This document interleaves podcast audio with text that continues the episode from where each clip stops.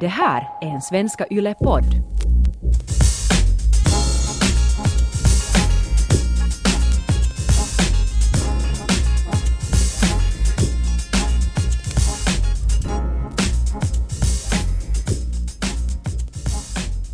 Det 27 avsnittet i ordningen av Yle Sportens podkoll och Chriso Vuojärvi är här. Efter en paus på en vecka på grund av frånvaro är vi tillbaka i hetluften. Och vilken hetluft är det då inte? Den 1 oktober skriver vi i kalendern idag. Det är en vacker höstdag, åtminstone i Österbotten där jag befinner mig.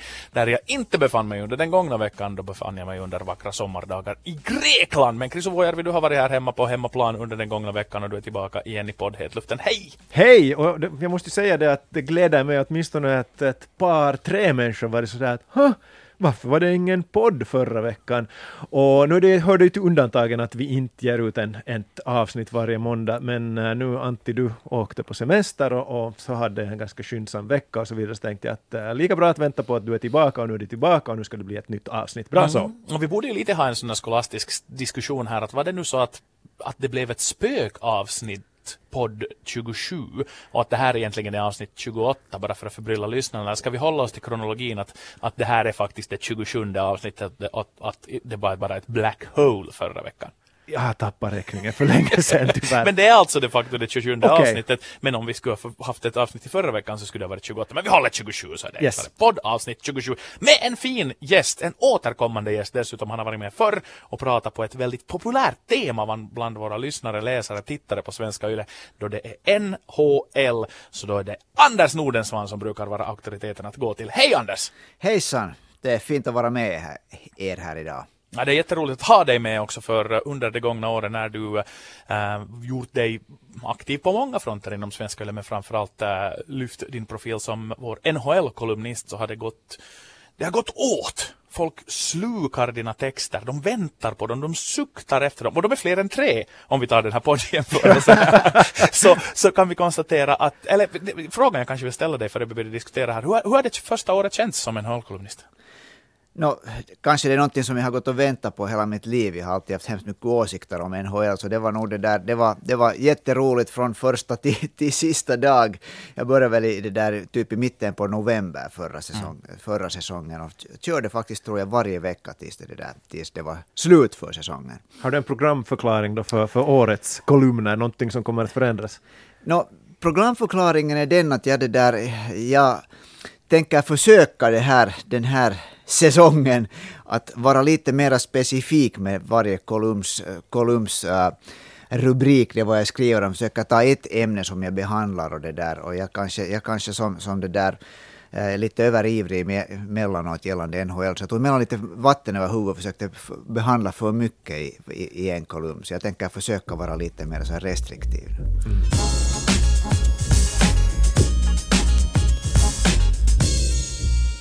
Snart är det alltså dags igen, det är säsongstart för mytomspunna, som vi redan var inne på, omåttligt populära NHL. Det är alltså säsongstart natten till torsdag, och jag tror lite som du Anders var inne på då du berättade om hur du skriver dina NHL-kolumner, att vi skulle kunna pladdra om NHL hur länge som helst. Men för att det här nu inte ska breda ut sig allt för långt och att vi håller på här ännu om 3 timmar, så föreslår jag följande upplägg. Vi inleder med att ta pulsen på NHL-finländarna, som någonstans ändå är det som jag antar att lyssnarna är mest intresserade av. Sen skiftar vi fokus på mer allmänna grejer om själva ligan. Men först ut finländarna, och jag föreslår att vi kör enligt rubrikerna Kärnan, genombrottet och doldisen. Men först ändå en helt subjektiv fråga. Anders, du får vara först ut. Frågan lyder: vilken NHL-finländare ser du mest fram emot att följa den här kommande säsongen? Det är en bra fråga, och helt på grund av att det är någonting helt nytt så måste jag nog säga att Miro Heiskanen fascinerar mig. Ska vi äntligen få den där stora NHL-backen kärnan som vi har väntat på sen? Reijo Ruotsalainen har ju åtminstone gjort det. Bra fråga. Antti? Jag har faktiskt med mig Miro Heiskanen på min lista också. Jag valde en spelare per position. För jag tycker att liksom det är så olika världar att följa med där man följer ett poängrace, man följer saves percentage, hållna nollor då det kommer till målvakter och backarna. Är de en stay-at-home-försvarare? Har de bra plus minus? Vad klockar de för minuter? Så att min trippel är den elegante Mikko Rantanen med 29+55 i fjol. Kan han ännu höja sig där? Sen Miro Heiskanen av sagda orsaker, fantastiskt fascinerande spelartyp. I ett backgarde som är så fullständigt nordiskt som det kan bara vara. Och sen Antti Raanta, sakta men säkert mannen som ju nämndes i Vesina-diskussioner redan under fjolsäsongen, 9.30 i liksom snittet. Fantastiskt jobb av honom i ett ganska skräppigt lag. Så att liksom Rantanen, Heiskanen, Raanta, den trion för mig mest intressanta, helt subjektivt. Mm. Jag skulle också gärna ha satt två till dit. Nämn dem du skulle ha. No, jag väntar ju med att Juuse Saros på riktigt ska bli en kärna den här säsongen, om han bara får chansen. Och så är jag så fullständigt fascinerad av unge herr Aho, Sebastian Aho.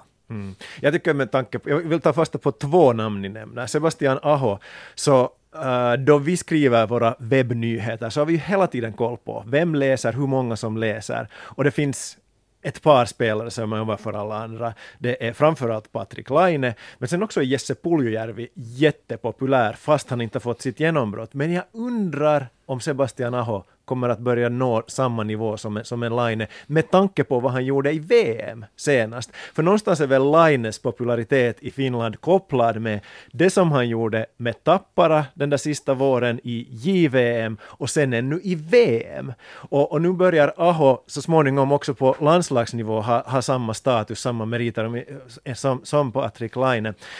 Angående Antti Raanta så han är ju en bara så skön snubbe, råkar träffa honom under mina år i USA och fullständigt avväpnande och genomsympatisk. Så på så sätt så håller jag också nog alltid lite extra tummarna för att det ska gå bra för honom, och jag är glad att han nu äntligen får chansen och har fått chansen som en första målvakt. Men om jag får svara på den här frågan jag ställer så har jag ett tråkigt svar.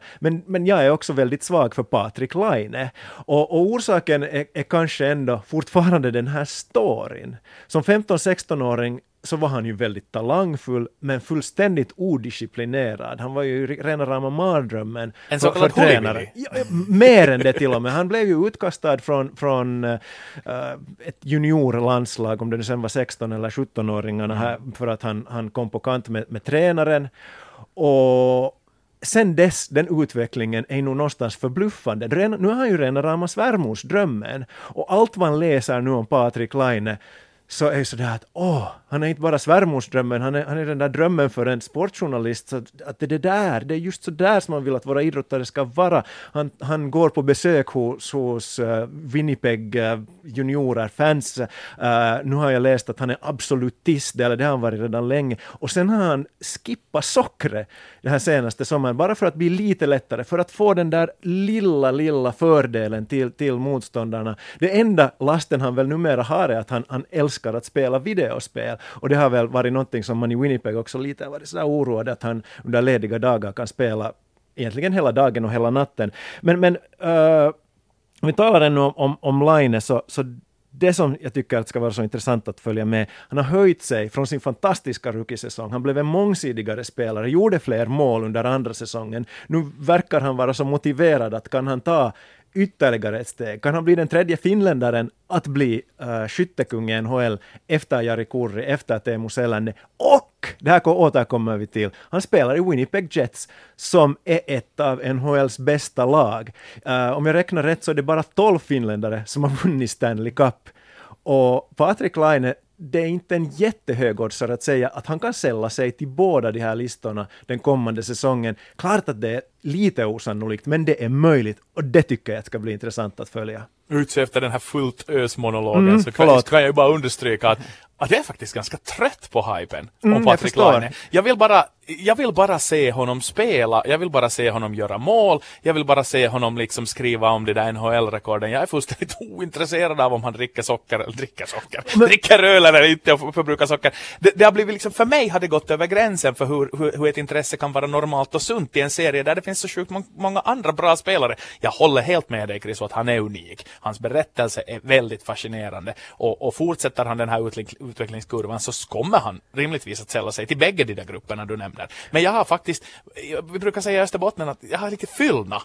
Jag förstår dig väl, men under en vecka, jag vet inte om du har följt med finländsk media, men då det har varit kokainskandaler inom om och kring den finländska ishockeyligan och finländska ishockeyn, så tycker jag nog att det exempel som Patrik Laine här då visar genom att vara absolutist och också skippa socker och sådär, så det tycker jag också är värt att nämna, men jag förstår vad du säger att media skriver om honom för att det lockar till läsning. Absolut. Och det blir lite för mycket. Det är ju en drivkraft det är ju en medial logik som driver fram de här storyna, men jag älskar honom som hockeyspelare och älskar att följa honom. Det har varit roligt att se honom just vid JVM, vid VM, i Tappara och alla de här målen som han gör och det fantastiska skott han besitter.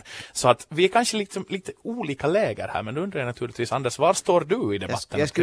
Jag vill också komma med mitt Patrik Laine-inlägg här. Det som jag tycker att det kanske är fascinerande, jag är nog helt i Chrisos båt här, sorry Antti. Nej, inga problem. Det där, hur mycket vi än hypar honom i Finland, så hypar vi honom inte lika mycket som man gör i Kanada och i NHL-kretsar. När Hockey News här har kommit före säsongen ut med vem de tippar att ska ta de olika priserna, så säger det rakt ut att Patrik Laine kommer att vinna Rocket Richard och kommer att skjuta 53 mål. Så det här berättar det nu för oss. Han är liksom helt vansinnigt hypad där. Och det som jag nu skulle säga, som jag tycker är intressant med det här sockret, att vi har en kille då som är en toppidrottare, redan som 20-åring. Han går ner i vikt 20 kilo. Och han väger 97 kilo, så att liksom, det är bara att hälsa backarna liksom, att good luck när han kommer farande. Mm.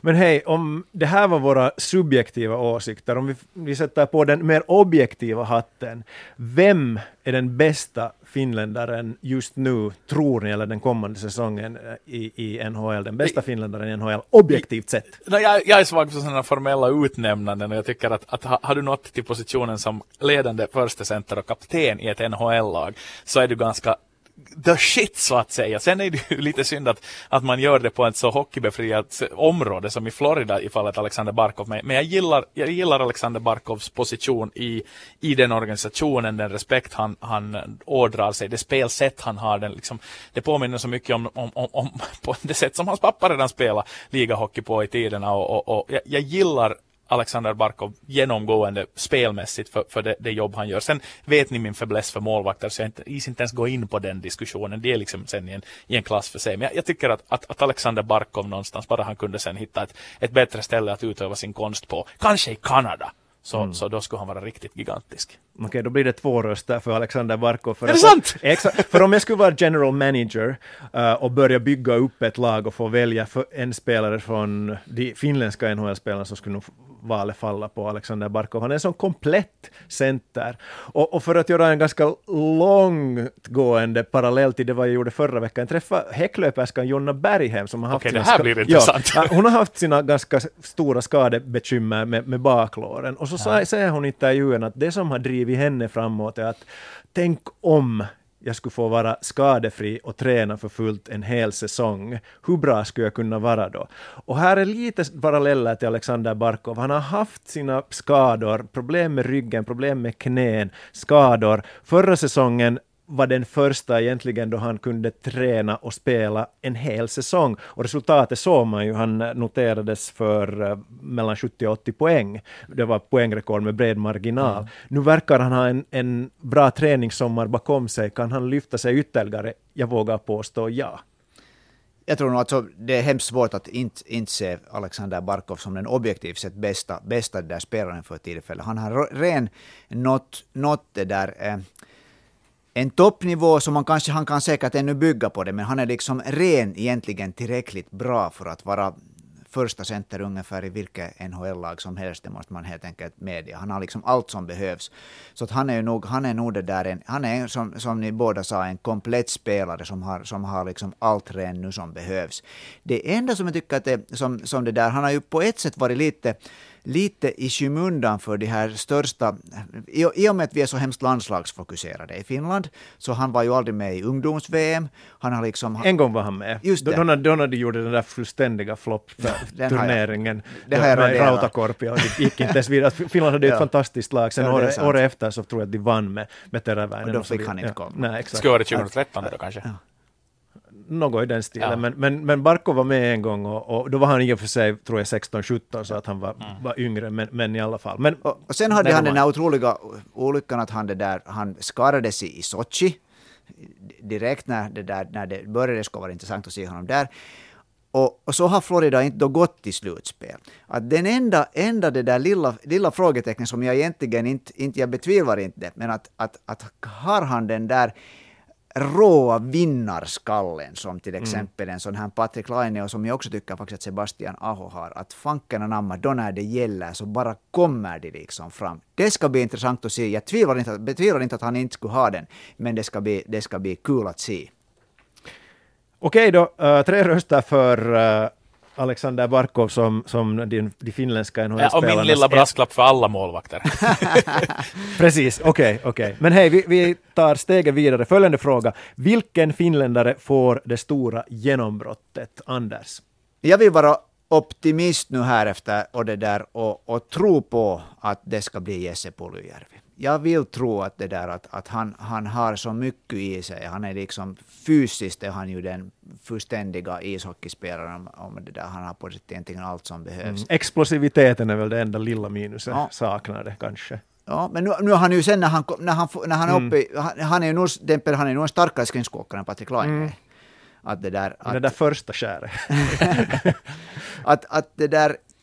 Jag liksom på något sätt väntar och hoppas, eftersom de här andra killarna tycker jag redan har gjort sitt genombrott, det här som vi har snackat om här. Så Jesse Puljujärvi skulle vara liksom det följande i ordningen nu att göra det.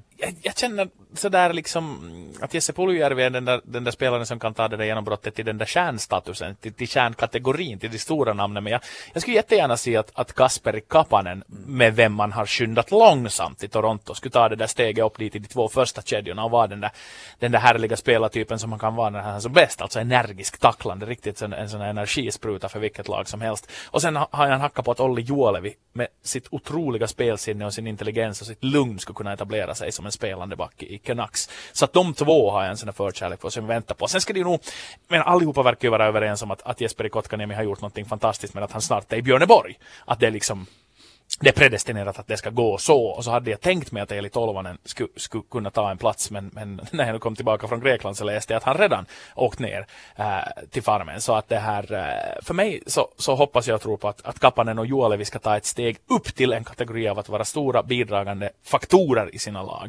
Inte nödvändigtvis den där 60-70 poäng per säsong och rubrikernas män, men Juolevi Kapanen för mig. Jag har egentligen funderat på alla de namn ni redan nämnt, plus 2 till. Henrik Borgström, jag har inte sett honom spela överhövan mycket, men highlightsen från den amerikanska college-serien, så det är ju alldeles förbluffande det vad man ser att Borgström har klarat av där. Sen såg jag också åtminstone 1 eller 2 matcher, det var han gjorde i våras med Florida Panthers. Han har en spännande kapacitet, och med tanke på att Finland har haft ganska få centrar, sådana utpräglade centrar, så det skulle vara väldigt välkommet med ytterligare en, inte minst med tanke på landslaget. Men du nämnde den som jag hoppas att få det stora genombrottet, Anders, det vill säga Miro Heiskanen, och väntevärdet är ju ställt väldigt högt för Dallas backbesättningen kanske inte magnifik, och i och med att han draftades som nummer 3 så får han kanske lite mer förlåtet om det skulle komma några små bekymmer här i början. Men Miro Heiskanen har ju, ska vi säga, trotsat oddsen så här långt. Han var ju fenomenal, bästa backen i ligan här hemma i fjol, alldeles outstanding egentligen. Han var bra både i OS och VM, men han är trots allt under 80 kilo. Du nämnde de här knappa 100 kilon som Patrik Laine kommer farande med. Om man såg kanske i VM-turneringen, och det gäller alla finländska backar, i den där kvartsfinalen som Finland förlorade när schweizarna satt press på de finländska backarna i sarghörnen framför mål, och då de finländska femmorna lite fuska i sina uppspel, så fick också Heiskanen problem för att han helt enkelt inte är tillräckligt fysisk, men jag vågar tro och hoppas på att Miro Heiskanen får ett genombrott den här säsongen. Ni har alla, ni kommer med så många namn att jag måste också nu få komma med ett par till som jag också som är jättefascinerad av att, som jag på något sätt verkligen håller tummarna för. En är det där Arturi Lehkonen i Montreal Canadiens som jag har gillat skarpt ända sedan han som ung kille bara konstaterat att nu far han till Frölunda för att utvecklas. Det är alltså den attityden som han har, han är liksom en verklig toppidrottare. Han, om hans rygg håller så kan han ta ett riktigt stort steg.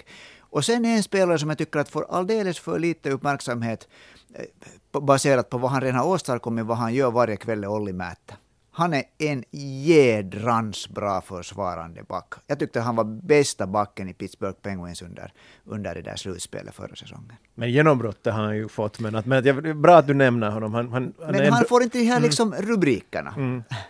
Han får dem en gång per någon vår under 2010-talet, varje gång han får en ny ring på fingret. När han har slocknat på en balkong under festen. Ja, det är intressant att du plockar fram det, för att jag menar just det, då jag betänker alla de namn vi har nämnt, så det är ju sjukt många stora etablerade NHL-namn som vi inte ens har tangerat överhuvudtaget här, för vi tar dem så för givet. Så är det. Det är liksom, det finns ingen intressant diskussion kring många av de här, men Määttä är ju definitivt en sån kille som flyger under radarn. Också i Finland, att inte det är sådär att han är rubrikernas man annat sen på våren då Pittsburgh alltid går väldigt, väldigt, väldigt långt. Men orsaken är väl för att vi har väl våra vanligt, om vi tar det här, våra chefer säger att den perfekta poddlängden är 25 minuter. Nu har vi pratat ungefär 20, så att för att nu komprimera det hela så kan vi inte gå in på Mikael Granlund och Markus Granlund och Mikko Koivu och så vidare. Så jag bara ytterligare en fråga kring de här finländska NHL-spelarna. Det finns ju massor av spelare som man kan kalla för doldisar som förväntas inleda säsongen i AHL, om vi drar strecken ungefär där. Vilken av de här så kallade doldisarna tror ni att har kapacitet att ta steget upp till NHL och få sitt genombrott där? Får jag börja med att lägga ner min röst här, för att jag har så otroligt dålig koll. Det är ju liksom en lista av namn som du skulle kunna gå fram till mannen på gatan med och fråga att vem av de här tror du kommer att få sitt stora genombrott i år? Och den första frågan skulle vara, vad är det för gren? Vad är det här för människor? Ville Meskanen, Joona Kuoppanen, Kasimir Kaskisu, Otto Sompi, Petrus Palmu. Inte det liksom household names på något sätt, sån att det ska bli spännande att se att jag hamnar på riktigt alltid att väntas nu, vem hade honom? Var är han? Och sådant, så att det här Anders, enlighten me.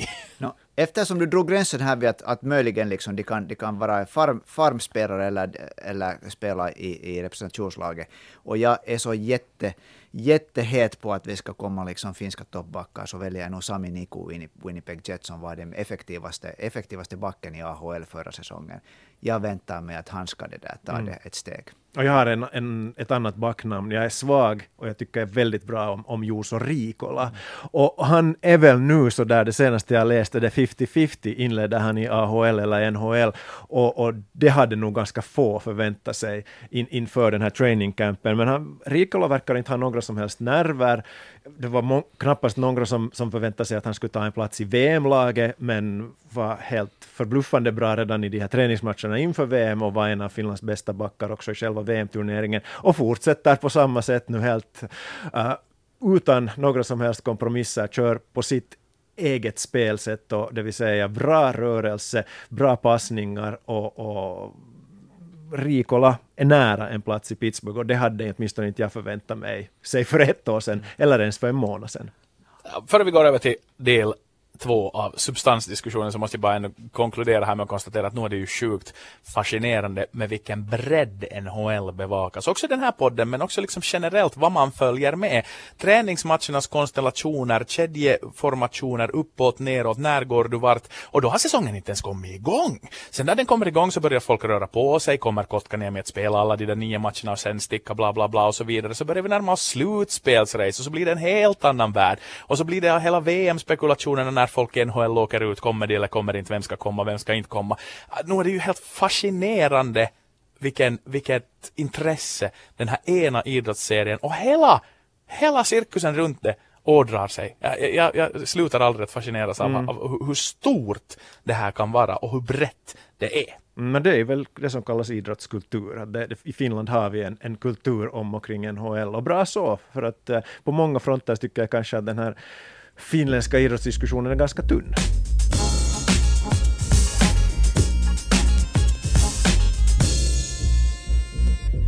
Vi fortsätter diskussionen och lämnar finländarna därhen, så där åtminstone formellt sett, och går över till att fundera på favoriter. Washington jagade länge och väl, men korade sist och slutligen till Stanley Cup-mästare i våras. Och nu undrar jag, mina herrar, Anders Nordenswan, Chriso Vuojärvi i detta 27:e avsnittet av Yle Sportens podd. Vem är det som står där med Lord Stanleys pokal för huvuden när vi är inne i juni? Ja, det är den svåraste frågan som finns, för det brukar det där... Det är ju där hade ju lyckats något helt perfekt när vi just talade om NHL med den här med lönetaket. Att det finns i princip 31 bra lag i NHL. Det finns liksom inga slagpåsar. Någon brukar alltid bli det under säsongen, men samma lag kan följande säsong vara sen ett topplag. Så det är ju nästan omöjligt, men det finns de som säger, och det tycker jag helt liksom... Med goda tankar bakom att Pittsburgh Penguins kommer att vara otroligt revanschsuget, och så länge som de har det här tvåhuvudade monstret med Sidney Crosby och Jevgeni Malkin som inte ännu är pensionsåldern, så är de varje år en contender. Washington säger många att det där är liksom kommer att hålla sin nivå. Jag tror personligen inte. Så om man ska plocka fram favoriter från östra konferensen, så för mig är nog de främsta favoriterna Tampa Bay Lightning och faktiskt Toronto Maple Leafs. Jag väntar stora saker av Toronto Maple Leafs. Sen skulle jag vilja ha Pittsburgh är där sen skulle jag vilja liksom höja en varningens flagga för Boston Bruins. Och sen om vi tittar västerut, så där är Winnipeg Jets-serien nog jättestarkt ut, vilket brukar vara en garanti för att de inte går till final. Så vill jag påstå att Erik Karlsson i San Jose Sharks gör skillnaden. Det är ett fruktansvärt bra lag nu. Och sen Nashville såklart. Där är mina favoriter. Exakt samma. Alltså jag skulle säga att de främsta lågoddsarna, jag tror att varslagningsbyrån håller väl ganska långt med mig, är Toronto, Winnipeg och Tampa, och sen ytterligare det här du nämner. Om jag måste sticka ut hakan och säga men som du säger, det är en fantastisk produkt. Jämfört med NBA som är väldigt superstjärnedrivet, så är NHL en fantastisk produkt, i och med att det finns en så stor chans för många lag att gå långt. Nashville Predators tror jag att göra en Washington Capitals, det vill säga att de har varit nära flera gånger, har ett urstarkt lag, det tycker jag. Och nu har de lärt sig, tror jag, vad som krävs för att gå hela vägen. Men då tar jag och gör så här, att vi sammanställer alla de här namnen på lag som ni hade här, för jag kan upprepa dem papegojmässigt jag också. Och så lägger vi dem i en omröstning i artikeln på svenska.yle.fi/sporten. Och så får folk ta ställning där. Och så ser vi lite vartåt det barkar bland våra lyssnare och läsare. För att, jag menar, man kan ha sympatier av alla de nämnda orsakerna ni har här för ett visst lag. Karlsson där, Tavares här, vinnarkultur där. Så att någonstans där i den här serien av det där, vad ska vi säga, hörde jag kanske 6, 7, 8 lag nämnas. Så vi sätter dit dem för omröstning, och så får våra lyssnare avgöra. Men finns det något lag som kan gå liksom från 0 till 100 den här säsongen och göra en Vegas Golden Knights? Är det möjligt i år? Vem är så skit nu att de ska kunna stå där med pokalen och överraska folk? Något kort svar tycker jag väl att nej, jag tror inte att vi får en Vegas Golden Knight, i och med att vi inte har ett lag som inleder säsongen från ett rent bord. Det var vad Vegas gjorde, så var ju helt unikt, inte bara i NHL utan i hela den nordamerikanska proffsidrotten. Det ska inte vara möjligt, men väldigt skickligt lagbygge och en bra taktik och ni vet hela den här historien. Så att på så sätt kommer inte att vi ser en liknande fascinerande story. Många lag som Anders nämnde har potential att vinna Stanley Cup, men nu är det väl svårt att en högoddsare som Ottawa eller Detroit eller New York Islanders går hela vägen, eller Buffalo. Så att ska jag säga, knappt 20 lag har möjlighet att vinna Stanley Cup, tycker jag, om allt går rätt till. Men att Vegas Golden Knights-storyn ska upprepa sig, knappast. Om man ska plocka något som skulle kunna vara den här säsongens version av det, som kanske inte räcker till finalen, så tror jag att där i Arizona så finns det lite. Det finns just med tanke på hur bra Antti Raanta kan vara.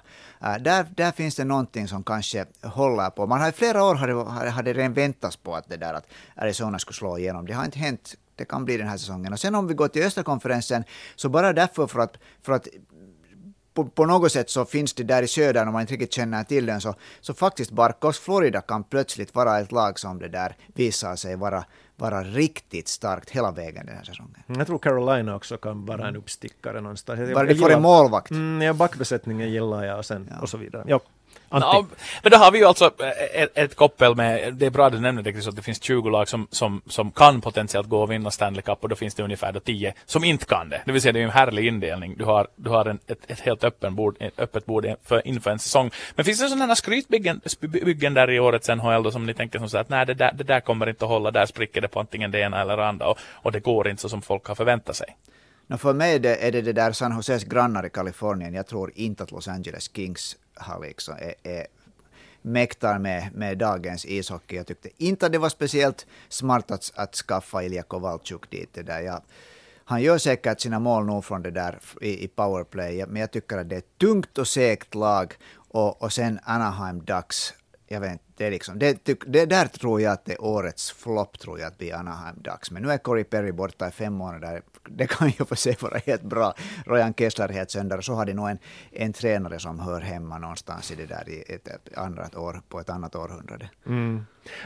Jag lyfter fram faktiskt Vegas Golden Knights. När jag såg på igår, kollade lite på oddsen, vilka är favoriter. Så Vegas Golden Knights har ett överraskande lågt odds för att gå hela vägen och vinna Stanley Cup. Och någonstans tycker jag att det fanns så många överpresterare i det laget förra säsongen. Och jag undrar om alla kan nå samma nivå den här säsongen. Marc-André Fleury, han stod ju på huvudet i många matcher. Hålls han ens en hel säsong igen? Där finns en del frågetecken i mina papper. Ja, nej, jag håller med. Den här Vegas jämförelsen går ju att applicera på ett IFK Mariehamn i finsk fotboll, eller ett Leicester City i Premier League. Det vill säga att det är oerhört svårt att defy the odds 2 gånger i rad och ens hålla liksom en vettig nivå, för att jag menar, vi minns alla vad Vegas pekades ut till att vara inför att de gjorde den här sin fantastiska resa som förra säsongen var. Så att om de kommer halvvägs upp på den stegen, då är det ju respektabilitet för dem. Det vill säga att de har etablerat sig. En slutspelsresa framförallt måste de ju liksom utgå från att det blir, om de vill bygga vidare på det som de har skapat.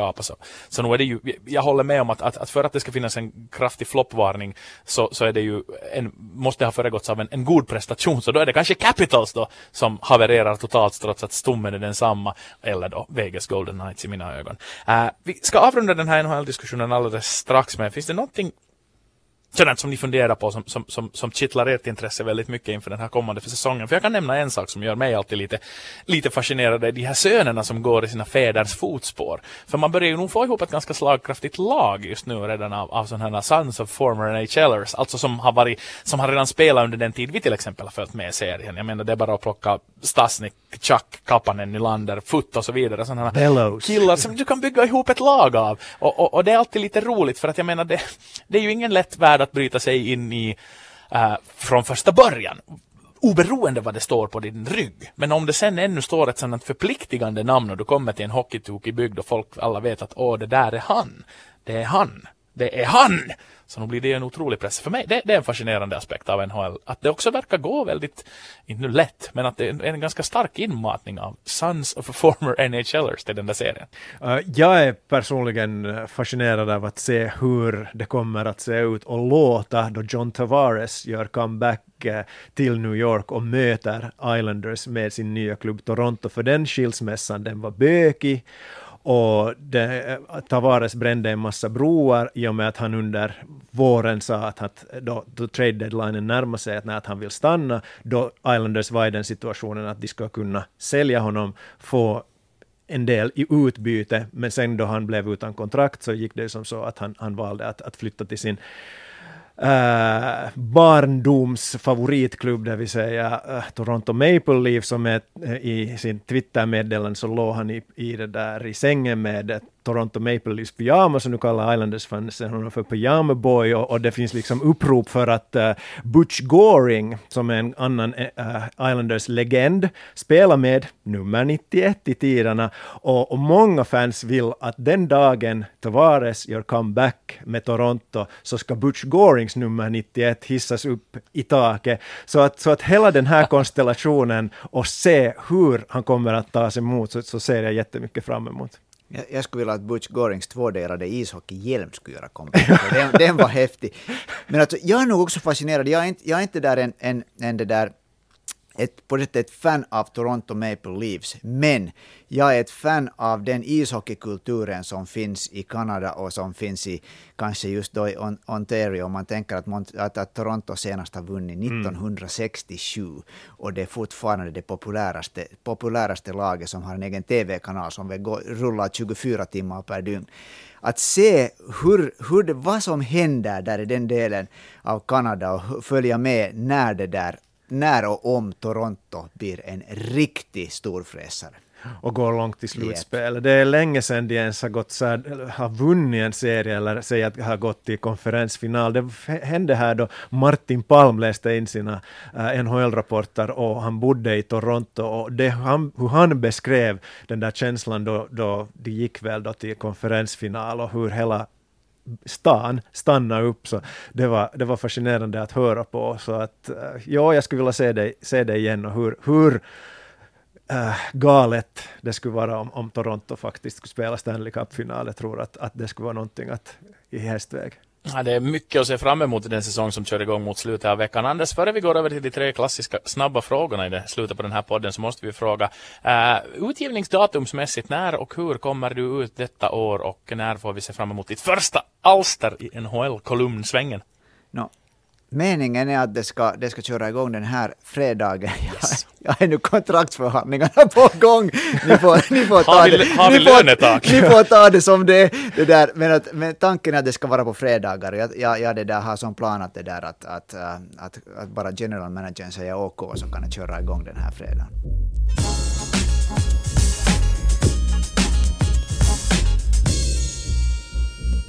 Halvlek 3. Ni vet vad som komma ska. 3 frågor och jag inleder. Det har varit NHL-snack, men varför inte ta en fotbollsfråga? Det blåser snålt om och kring Manchester United och framförallt tränaren Jose Mourinho. Min fråga, hur länge kommer Mourinho att vara Man Uniteds huvudtränare? Till slutet av den här dagen. Jag skulle säga att råkade lyssna på en sån här fotbollspodcast på fredagen före lördagens match var det specialister från Frankrike och från England och det var den åsikten att det där att Pogba och Mourinho omöjligt kan liksom rymmas mera i samma klubb hemskt länge och att Pogba är liksom en större spelare för Man Uniteds framtid, en större personlighet, han är viktigare för tillfället än Mourinho är. Och den här förlusten mot ett rådigt West Ham på det där på lördagen, så jag vet inte, jag tror det kan gå mycket snabbt. Jag ser den här veckan. Jag tror inte heller, han ser inte veckoslutet. Inför veckoslutet skulle jag ha sagt att någonstans där kring Thanksgiving, det vill säga slutet av november. Men ja, jag får stå fast vid det. Han får oktober på sig och sen i kulisserna så förhandlar Uniteds ledning hela tiden med Zidane och får de en rätsida på de förhandlingarna så går det snabbt. Jag håller mig faktiskt i fotbollens värld nu med det där. Den finska fotbollssäsongen börjar lida mot sitt slut och det där fascinerad av tränare. Och jag undrar vad ni tror om att det där var kommer mästartränaren som har tränat sitt lag till 3 mästerskap på 5 säsonger, Mika Lehkosuo. Var kommer han att befinna sig när säsongen 2019 kör igång? Det där är en bra fråga och jag tror att vi Antti här inom kort ska väl ta en sammanfattande fotbollspodd, men ja, Toffe Herberts, vår vän och kollega, skrev ju en väldigt bra kolumn här i veckan om att HJK vann titeln men spelar aldrig så där särdeles bländande. Trots allt så vågar jag väl påstå att han fortsättningsvis kommer att vara HJKs tränare Mika Lehkosuo, för att jag ser inte några lätta och bra alternativ just nu i horisonten, så att Lehkosuo fortsätter en säsong till. Där någonstans kan jag tänka mig att det också landar åt Toni Koskela sen i något skede på väg tillbaka. Får jag svara på min egen fråga? Absolut, du måste. Ja, det där. Jag tror att Lehkosuo själv har tagit åt sig ganska mycket av det här, att han inte får den här det där liksom uppskattningen som han själv garanterat tycker att han är värd. Han har poängterat att HJK spelar med det där budget som inte går upp mot de lagen som de har blivit utslagna mot, till exempel i Europa. Jag tror att han det där kommer att befinna sig utomlands när nästa säsong börjar. På semester då? No, det är ett möjlighet. Bra och kryptiskt svar som den gillar jag. Hej, på tal om semester. Härlig vecka den gångna veckan i Grekland. Såg väldigt mycket fotboll där. Grekisk fotboll också följde med en hel del och blev sen att begrunda här nu under morgonen att grekiska storheter inom idrott. Var finns de och vem är de? Och då formulerar jag min fråga som ganska luddigt. Vem är den största idrottsgreken genom tiderna i era ögon? Mm. Ska vi avslöja så mycket till våra lyssnare att vi får de här frågorna på förhand och det finns ju många ganska spännande alternativ här, om man framförallt om man breddar på begreppet. Det finns Chris Chelios som ju har grekiska rötter, men jag väljer basketspelaren Nikos Gallis. Han var ju en alldeles fenomenal basketspelare på 80-talet och början på 90-talet. Och det här var den tiden som Jaft sluka all idrott som kom på tv. Det fanns inga betalkanaler. Så att basket-EM till exempel var en stor fest. Och basket fortfarande är en av mina favoritgrenar. Nikos Gallis ledde otippat Grekland till framgångar. Bland annat EM-guld i basket 1987. Han var lika lång som jag, 1,83. Hårig värre, hårig bringa. Som du. Ungefär. Han hade lite mer. Men han var ju en skytt av Guds nåde. Och en annan av mina favoritbasketspelare genom tiden, Drazen Petrovic, som omkom väldigt tragiskt då han hade fått sitt genombrott i NBA. Så han beskrev Nikos Gallis så här: om jag kallas för djävulens son så är Nikos Gallis djävulen själv, för så giftig var han i offensiva planhalvan. Jag måste med att jag har ett lite så här mindre idrottsanalytiskt svar och jag går till de här ättlingarna och det här kommer från hjärtat som jag själv, förutom att följa med NHL så har jag det där sprungit ungefär 2,5 varv runt jordklotet. Så jag det där tycker om löpning och därför kommer jag med en sån här amerikansk-grekisk ultralöpare som heter Dean Karnazes, som jag det där har läst alla hans böcker och som jag är fascinerad av. Han sprang bland annat 50 maraton, 50 dagar i sträck och den sista var den snabbaste. Gör efter det som kan. Ja, när du började nämna en löpare så gick mina tankar direkt till Kent Teris och jag sa att jag tänkte på någon av de här snubbarna i antiken som kutat i maraton, alltså den där urlöparen, men det var inte honom heller du menar. Jättebra svar. Jag var också inne på Chris Chelios här och sen har jag en varm plats i mitt hjärta för en gammal Helsingfors IFK-målvakt som jag träffade i Kisapuisto i Vilmanstrand och intervjuade för 1000 år sedan. Han hette Dave Statos. Kanske har gjort intryck på några, kanske inte, men det var inte han heller. Men sen i något skede så började jag bara grubbla. Fanns inte en grymt bra grekisk spjutkastare som utmanade finnarna någon gång i tiden? Och sen hamnade jag och kollade upp det där och visst, han var VM-2 bakom Aki Parviainen i Sevilla 99. Och mitt val, bara för att grenen ligger hos Finland och så nära hjärtat och han nästan snuvade oss på konfekten, Konstadinos Gatsiodis, ändå 91,69 som bäst. Så han är min favorit idrottsgrek. Då har vi pratat i dryga 40 minuter. Tack till Anders Nordensvan. Tack. På fredag får vi förhoppningsvis läsa din första NHL-kolumn. Antti, vi kör vidare igen om en vecka. Jag, Chriso Vuojärvi, tackar för sällskapet. Jag påminner er om att de här poddarna finns att lyssna på, inte bara på arenan utan också på Spotify och iTunes. Vi hörs igen om en vecka.